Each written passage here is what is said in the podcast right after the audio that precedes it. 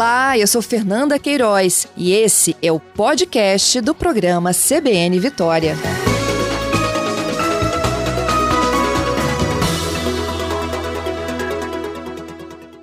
Diretor, bom dia.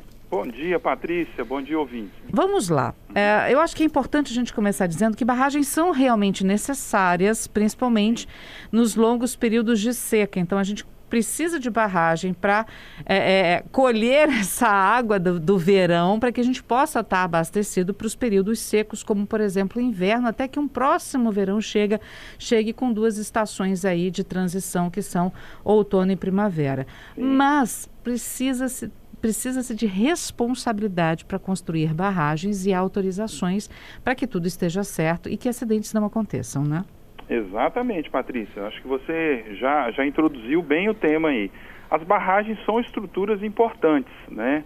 Elas são importantes exatamente por isso, porque elas têm a capacidade de criar uma espécie de reserva de água. Né? Então, ela, algumas delas, inclusive, as de, de volume maior, elas têm até a capacidade de, de melhorar a vazão abaixo delas. Isso a gente chama tecnicamente de, de regularizar a vazão, né? Uhum. Porque como ela tem uma capacidade de armazenar um volume de água, ela consegue muitas vezes manter a vazão abaixo dela até maior do que a vazão natural do rio em alguns períodos.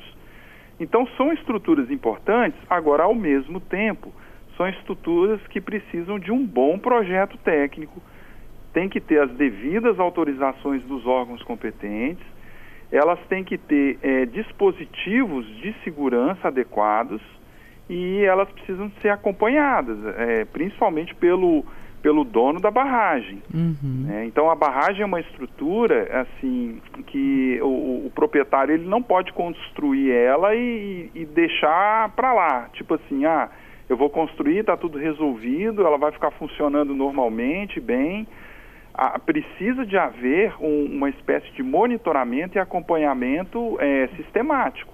Né? Explica para o nosso ouvinte como é que tudo isso precisa ser pensado, porque é, essas quase 500 são registradas oficialmente pela Agência Nacional das Águas, mas infelizmente existem também barragens clandestinas e que também oferecem perigo.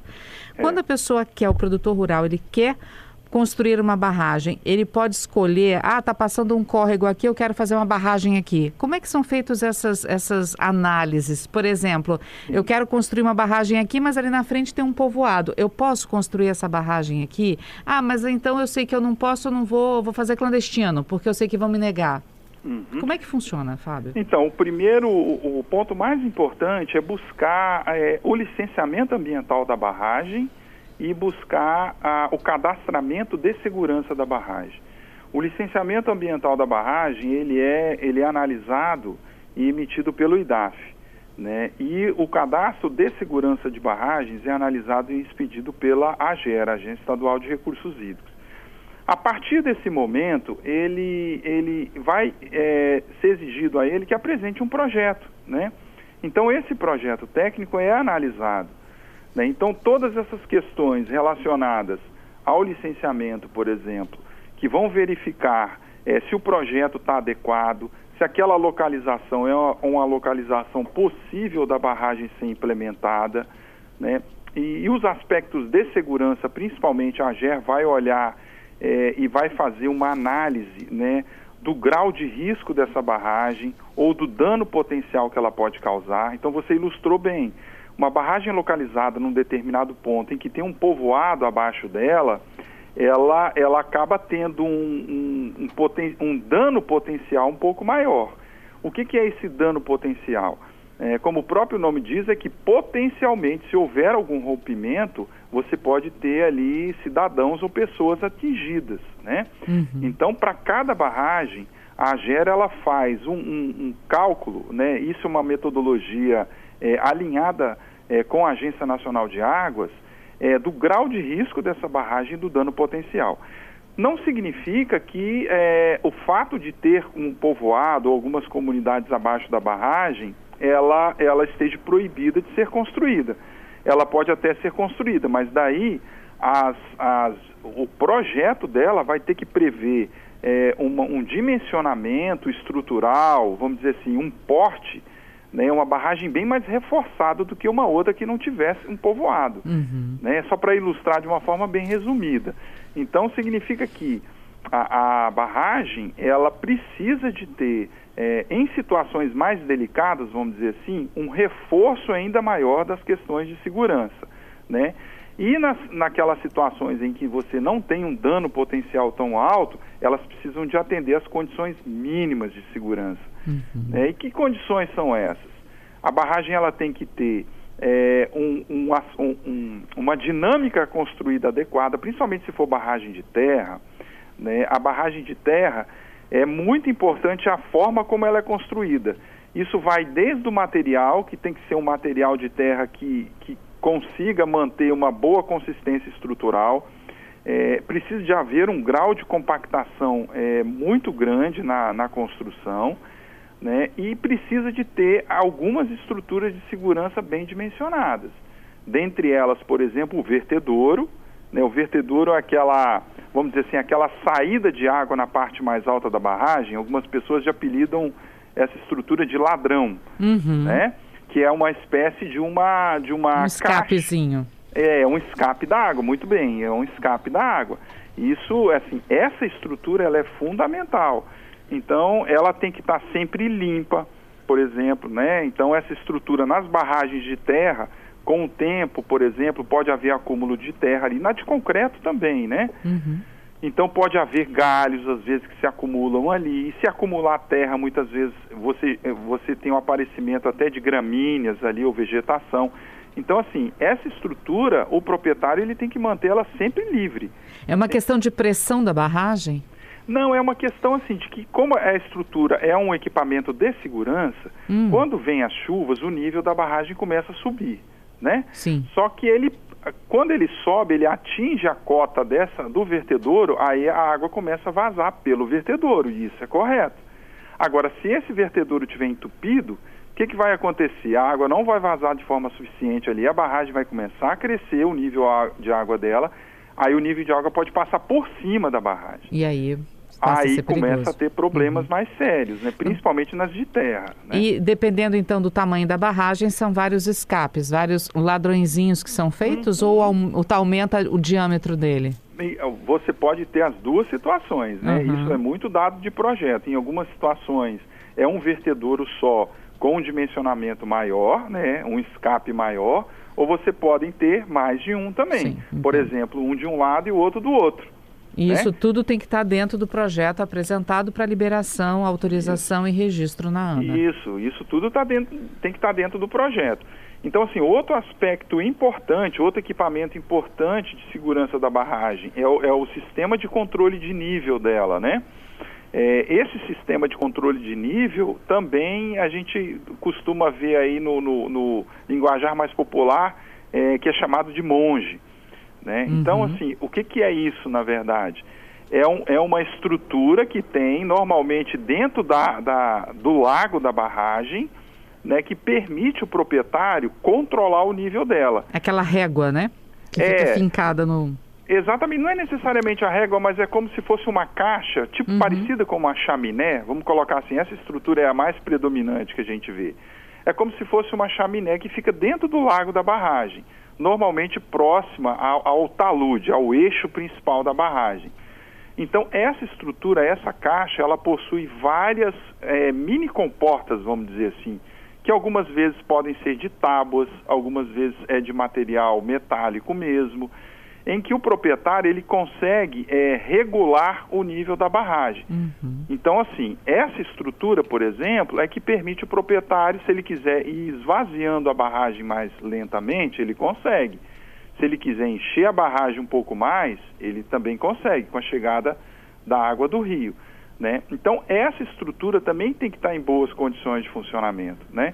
Tanto é que, por exemplo, quando começa o período chuvoso, a AGER sempre recomenda aos proprietários assim que eles abaixem é, o nível da barragem em um metro, por exemplo, né? A, a, a lâmina d'água. Por que isso? Porque para a barragem ter uma folga um pouco maior para conseguir acumular né, essa água de chuva que vem é, num volume maior normalmente nesses períodos chuvosos. Agora, baixar esse nível de um metro, por exemplo, essa água sai por onde? Então, essa água vai sair por essa estrutura, que, uhum. é, que a gente uhum. apelida de monge. De monge, ok. Exatamente. Então, além dessa estrutura, tem também uma outra estrutura importante, que é uma estrutura de, que a gente chama de descarga de fundo. Né? Também é uma outra forma de, da água é, que está armazenada no lago da barragem, ela vazar de forma gradual e, e tem, e o proprietário também consegue controlar isso. Né? Então, esses dispositivos, eles têm que existir, né? Uhum. Claro, eles têm que constar do projeto, não só do projeto para o licenciamento, mas do, do, do, cadastramento aqui de segurança da barragem e eles têm que estar em bom funcionamento. Né? Então, o, o, a AGER, ela atua é, principalmente na análise técnica desses equipamentos, né, para verificar se eles estão adequadamente dimensionados, adequadamente dispostos na barragem, e ela atua depois é, no cálculo dessa, desse grau de risco e nesse dano uhum. potencial. E depois a gente vai fazendo os, os as fiscalizações de campo, né? Uhum.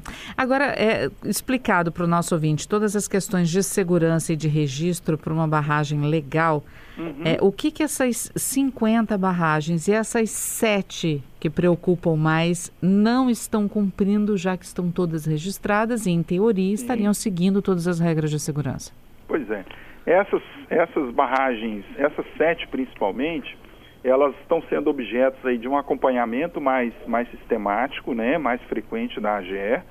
Nós, nós temos vistoriado elas, temos emitido as notificações e exigido as correções. Uma delas, por exemplo, é, para citar uma de Rio Novo do Sul, por exemplo, a barragem Carlos Rossi, ela já ela já é, o proprietário ele já fez as adequações mencionadas pela AGER e a, a, o novo cálculo do grau de risco dela com isso acabou diminuindo, né? Então, assim, é, algumas delas, por exemplo, é um, uma, um problema muito comum em todas essas sete foram a, a presença, por exemplo, de, de vegetação né, é, no corpo da barragem, né, no talude da barragem.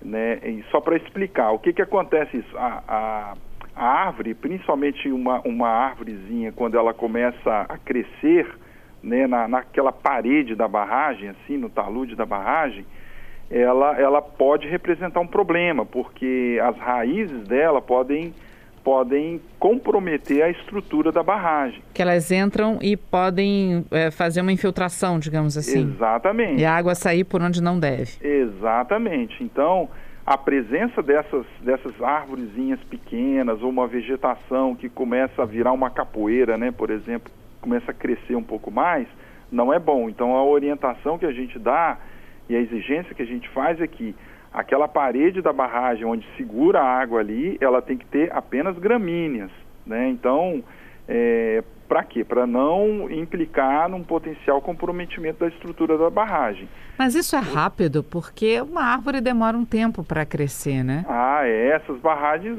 mas dependendo da vegetação, você já tem aí é, algumas árvorezinhas com 3, 4 anos, ela já, uhum. ela já adquire um porte importante, as raízes já começam a poder apresentar problemas para a estrutura da barragem. E a fiscalização é feita de quanto em quanto tempo? Ah, é, é, o objetivo é saber quando vocês fizeram os primeiros avisos para eles não terem cumprido e estarem nesse risco alto agora. Sim.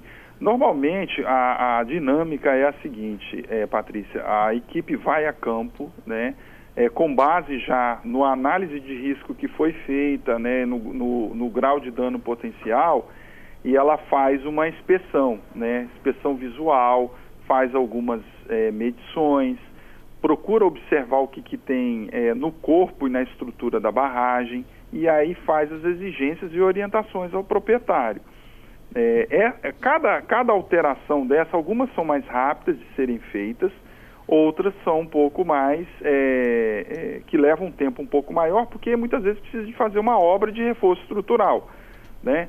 Por exemplo, a barragem ela pode apresentar é, algumas, alguns indicativos de trinca, né, ou algum merejamento de água na parte é, do talude dela, do corpo da barragem, que o proprietário vai ter que fazer um reforço estrutural. Alguma está assim entre essas sete ou as 50? Algumas delas foi exigido isso. Por exemplo, eu vou citar o caso aqui de Duas Bocas, né, aqui em uhum. Cariacica. Duas Bocas, é, nós, desde quando nós começamos a acompanhar, a partir de 2019, ela de uma forma mais sistemática, né, a CESAM, ela assumiu a operação desse reservatório e, e, implementou uma série de medidas. Então, existia, por exemplo, a presença de alguns formigueiros lá em Duas Bocas. Formigueiro também é importante destacar que não é uma coisa boa para a saúde da barragem, porque o formigueiro, da, da, mesma forma que a raiz, ele acaba causando é, alguns processos erosivos internos ali no talude, o que não é bom. Uhum. Né? Então, é, várias medidas é, corretivas foram aplicadas né? E, e, a barragem de Duas Bocas, por ser uma barragem de um porte maior né, e ter comunidades é, embaixo, abaixo dela, é, nós é, exigimos que a CESAM fizesse ali um reforço estrutural nela. Né? Então é uma obra de engenharia mesmo para reforçar o talude da barragem. E qual o prazo para essa então, obra acontecer? Não, essa obra já está acontecendo, uhum. né? Ela já está acontecendo. Então, assim, é, essa obra, na verdade, ela envolveu é, é, várias obras internas, né? Uhum. Obras menores, como por exemplo injeção de, de é, concreto em algumas partes da estrutura da barragem, né? A limpeza das, de galerias, principalmente aquelas galerias onde drenam é, um equipamento muito importante numa barragem grande assim como essa que é o piezômetro. O piezômetro ele é um é como se fosse um equipamento de monitoramento que a barragem tem que é capaz de indicar se tem ali algum tipo de risco de ruptura da barragem. Né? Então, e, e, assim, essa obra de um porte um pouco maior, essa obra de um porte um pouco maior que é uma espécie de reforço estrutural no talude da barragem. Então isso já está sendo feito.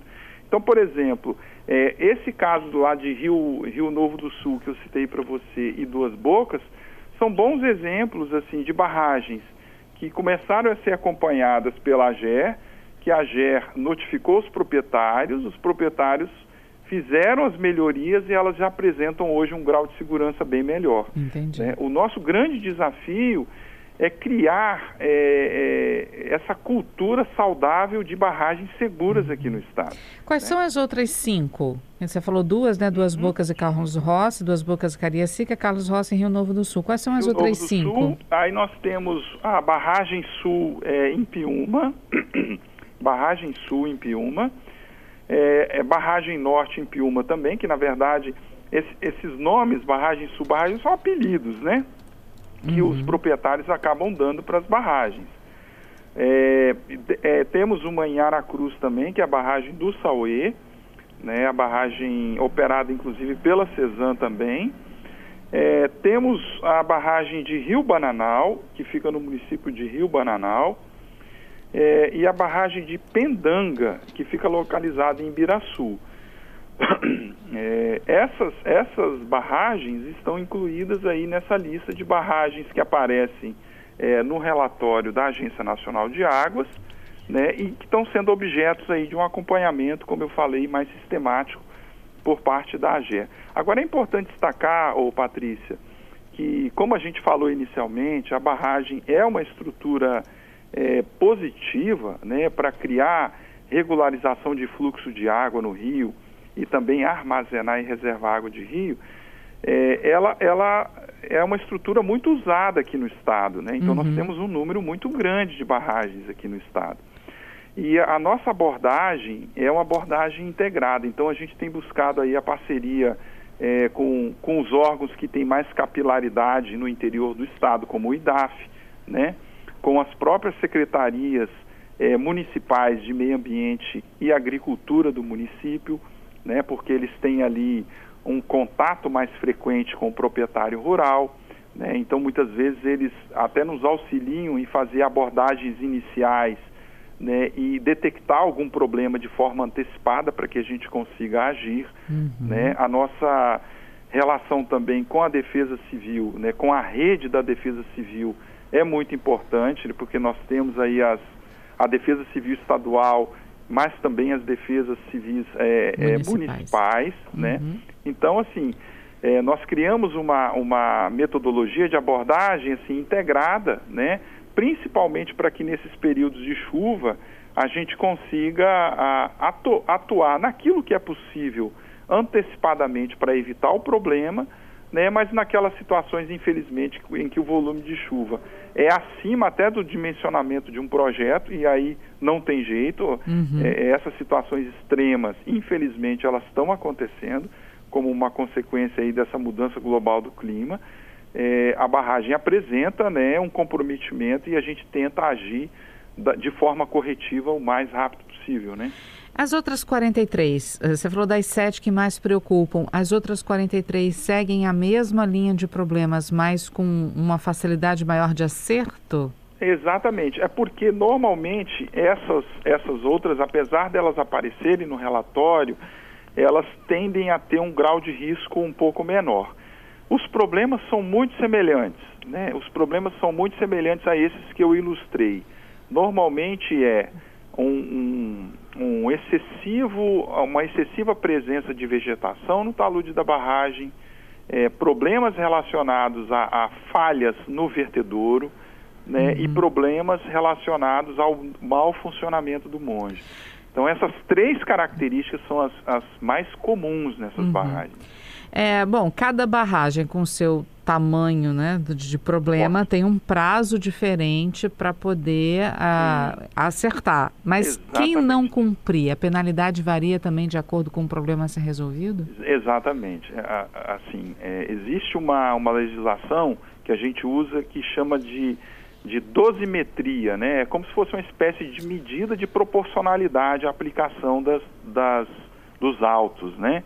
Esses autos eles vão variar então desde notificações que tem um aspecto muitas vezes orientativo e até de exigência de adoção da medida, a autos que são autos de multa uhum. e muitas vezes até autos que de interdição para descomissionar a barragem. Então, por exemplo, se a barragem ela apresenta um problema muito grave, que felizmente não é, é nenhum desses aí que a gente está citando ainda, mas que você tenha que adotar uma medida de é, esvaziar a barragem, isso tem que ser feito também dentro da técnica, né? A gente chama isso de descomissionamento da barragem, que é uma, uma forma assim de esvaziar de maneira controlada a barragem, uhum. é, com, com o devido monitoramento, para que depois seja feita a obra é, é, adequada de correção. Então, para cada uma dessas intervenções, normalmente tem prazos diferentes. Né? Aquelas, aquelas intervenções mais rápidas, o prazo é mais curto. Agora, intervenções estruturais, que muitas vezes necessitam desse esvaziamento da barragem para acertar quase que a estrutura por uhum. inteiro da barragem, aí o prazo é, é, é um, um, pouco, pouco mais maior. longo. Estamos falando das barragens que apresentam problemas no Espírito Santo. Fábio Anerte, diretor-presidente da AGER, conosco, já falou dos inúmeros problemas e dos prazos. Algumas, inclusive, já estão com correção. Sete são mais preocupantes, mas as outras 43 têm a mesma linha de problemas, só que com uma taxa de resolução mais fácil, digamos assim. Para o repórter CBN, a gente foi questionando as clandestinas. Fábio, obrigada por aguardar conosco a rede Nada CBN. Vamos lá então, as clandestinas, esses números, já que temos aí quase 500 registradas na ANA, dessas 500, 10% aproximadamente com problemas, como a gente citou, as clandestinas podem ser muito maiores. Como é que vocês fazem esse combate, esse monitoramento, digamos assim? Sim. É, como eu disse, Patrícia, existem a, a, barragem, essa estrutura é uma estrutura muito utilizada aqui no estado, né? Então, o, o número que, de barragens existentes aqui no estado é bem elevado, é muito alto. Né? Aquelas barragens, por exemplo, em, ter, em, é, em termos de porte um pouco maior, ou seja, é, com área alagada de mais de 5 hectares, né? Aí só para o ouvinte ter uma ideia, aquelas barragens cuja o espelho d'água, o lago, assim, é, é, maior do que cinco campos de futebol, né? Uhum. Aproximadamente. É, elas, elas são em número de algo em torno de um pouco mais de 4 mil aqui no estado, né? Então, assim, parte delas é, está buscando estar regularizada, parte delas está buscando o processo de regularização e a gente tem feito esse trabalho, né, como eu disse para você, de forma integrada, né, não só a GER sozinha, mas a GER, outros órgãos do governo, as prefeituras, Defesa Civil, para que a gente, é, principalmente, oriente os proprietários. Né? Nossa abordagem primeira é sempre orientativa e é aquela abordagem de colocar a importância de se regularizar, né? a, importância, a importância de estar regular, porque isso vai fazer bem para o proprietário, né? porque ele vai ter uma estrutura, é, em tese, que funciona melhor, que vai dar o, o, a, o resultado hidrológico que ele precisa e uhum. também vai é, é, ajudar as outras pessoas que estão ali na bacia, porque vai dar mais segurança para quem está abaixo da barragem, é, possivelmente, né? Uhum. Então, assim, é, nós, nós estamos, é, a partir desse ano agora, é, a gente está utilizando tecnologias, assim, como a utilização de drones, né, para a gente poder ampliar a nossa capacidade de fiscalização, né? Então, a utilização do drone e de imagens de satélite com resolução mais alta, elas dão condições da gente, numa mesma campanha que a gente chama de vistoria, conseguir é, detectar um número maior de barragens ao mesmo tempo. Né? Então, é, toda, toda esse monitoramento, essa fiscalização, ela pode ser feita auxiliada por esse tipo de tecnologia agora. Né? Uhum. Então, a gente está é, se aparelhando cada vez mais é, assim, com esse tipo de equipamento para que a gente consiga é, ampliar né, e conseguir uma escala maior com, com o mesmo esforço de campo para conseguir, é, é, vamos dizer assim, alcançar uhum. um número maior de barragens. Né? E, e todas aquelas que apresentam essas irregularidades, a AGER tem notificado uhum. elas. Então, é, como eu disse, a, a, intenção é criar uma cultura de barragens seguras aqui no estado. Né? Nós vamos fomentar, é, e já fizemos isso em parceria com o CREA também, é, novos cursos de, de, de aperfeiçoamento, de formação dos profissionais, principalmente os profissionais que atuam na área de engenharia, né?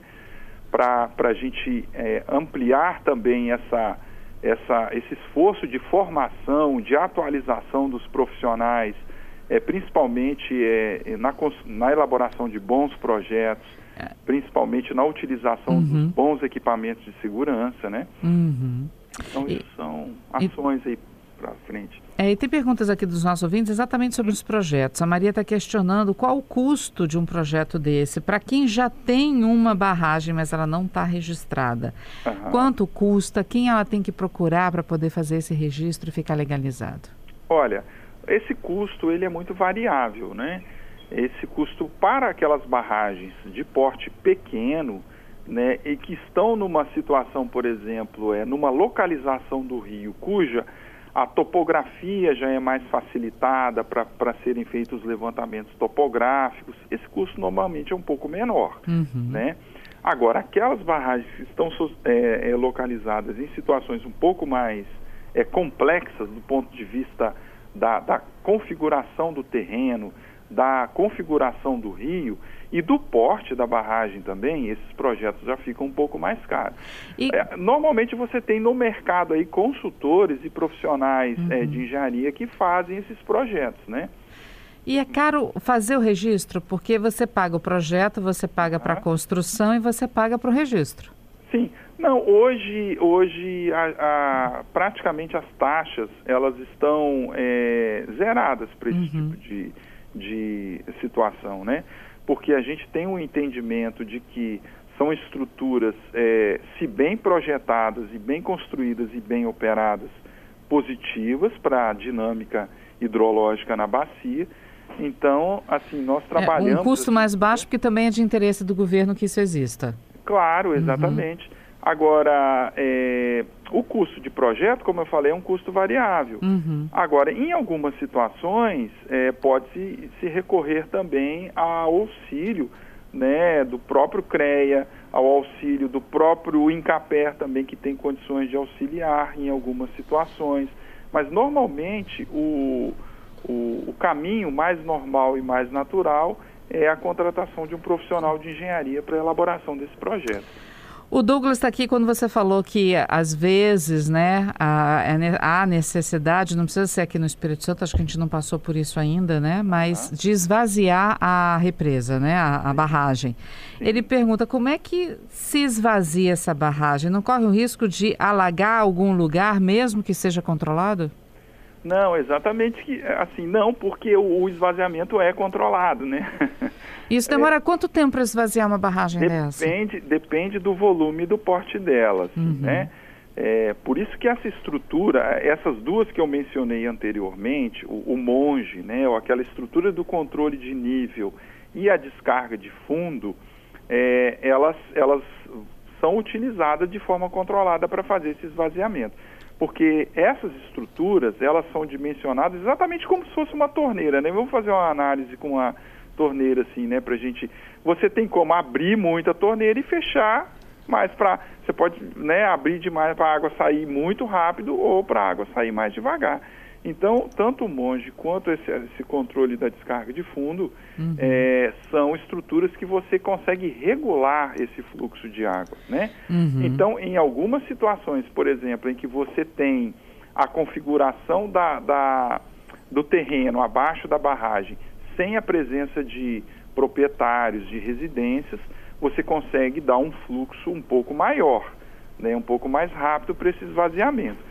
Agora, naquelas situações, a gente tem presença de residências, de casas ou de pessoas, esse fluxo tem que ser um pouco menor para que essa água que vaza, né, que vai é, é, fluindo da barragem, não cause alagamento e não cause uhum. nenhum transtorno a quem está abaixo dela.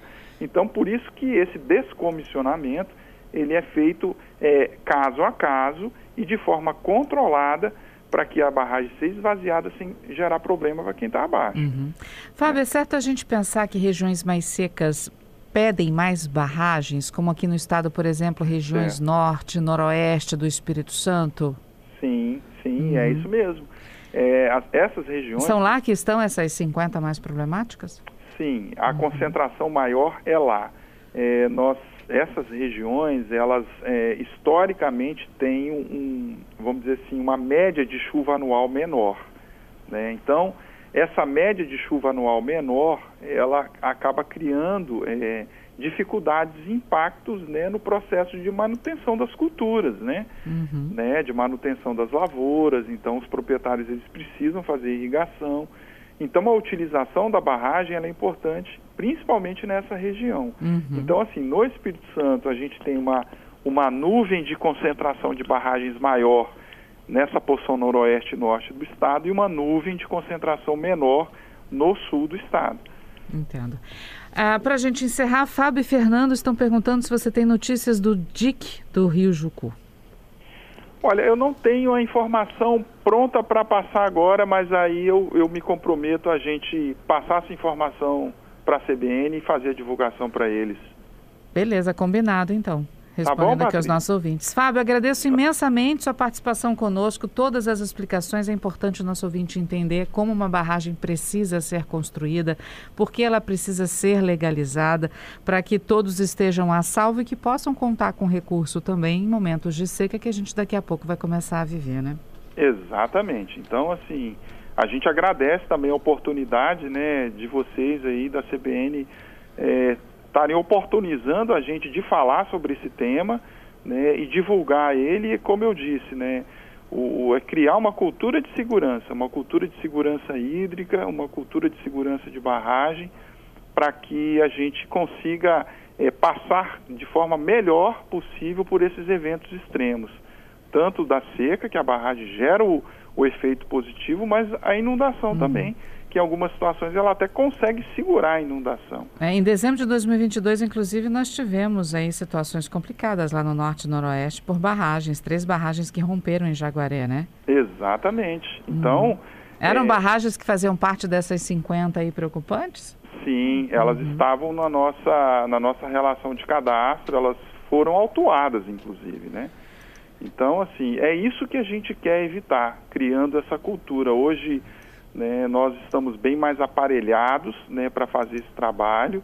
Né, o conhecimento técnico e as novas tecnologias estão disponíveis e o que a gente quer é estabelecer essa cultura e essa parceria com o proprietário Uhum. para que ele entenda a importância de ter uma barragem bem cuidada. Só uma última, uma última pergunta, então. Se vocês autuaram, sabiam do problema, não era melhor ter tentado esvaziar do que esperar elas romperem?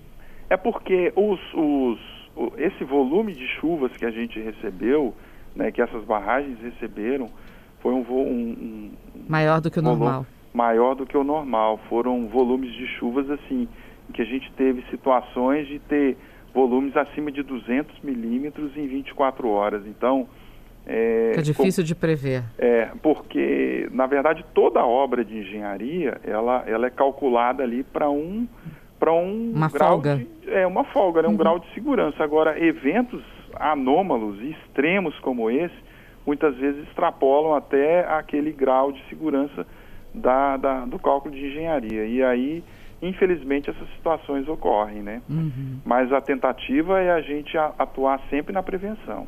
Tá certo. Fábio, muito obrigada mais uma vez, viu? Nada, Patrícia. Um abraço a todos aí. Um abraço, bom dia para toda a equipe da AGER.